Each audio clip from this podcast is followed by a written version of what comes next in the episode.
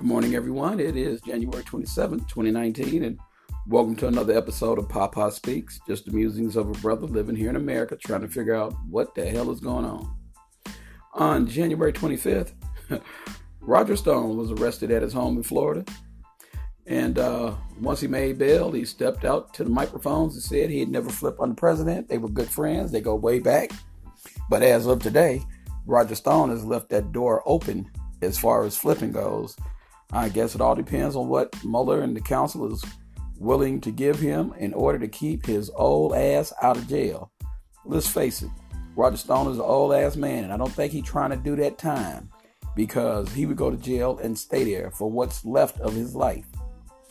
Uh, the president has reopened the government for the next three weeks, and I'm quite sure if he doesn't get his way, he will then try to use his nuclear attack. He will call for the Emergency Act and try to spend money designated to go somewhere else for his vanity project, his wall, or his wall of beads or curtains or whatever the hell it's being called nowadays. Once again, everybody wants to point finger at everybody else, but let's just be serious. This wall is nothing but a monument to racism, classism, and anything else you can think of. For as much as they like to scream about immigrants coming here and doing things and committing crimes and taking jobs, what about these homegrown terrorists who are running around shooting up schools, killing up families, shooting up malls, and somehow being taken into custody and given comfort on the way to jail and kind words from the press? Somehow that seems to go over the GOP's head. Somehow they never speak on that homegrown terrorist right here in the US of A. Where was they radicalized?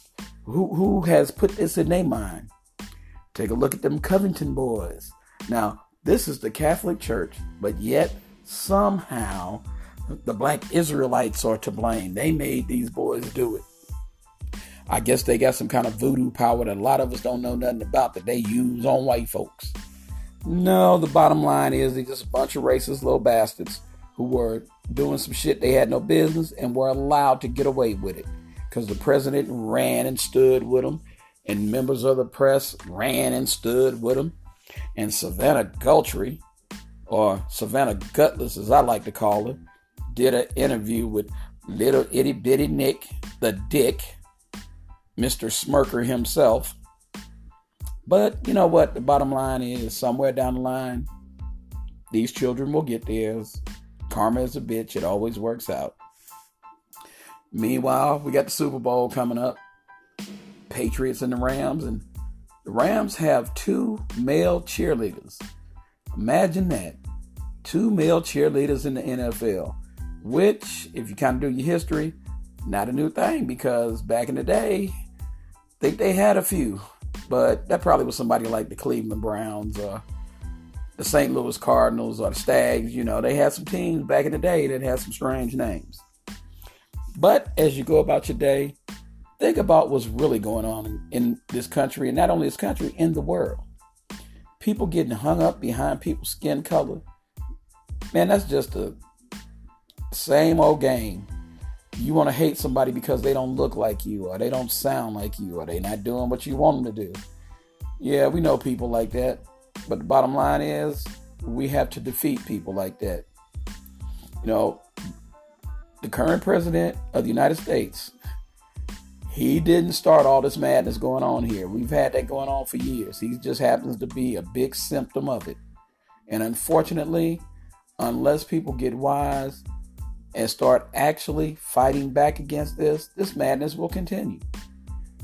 Not only with him, but with somebody else. You know, him, Steve King, Kevin McCarthy, and a few others. They bad enough. We don't need another generation of idiot people. And I'm not just saying it's Republicans because you got some Democrats with some dumbass ways. Well, people, it's been nice hanging out with you. For those of you who listen, I appreciate you because you definitely don't have to. Have a good rest of your Sunday Enjoy. I'll holla.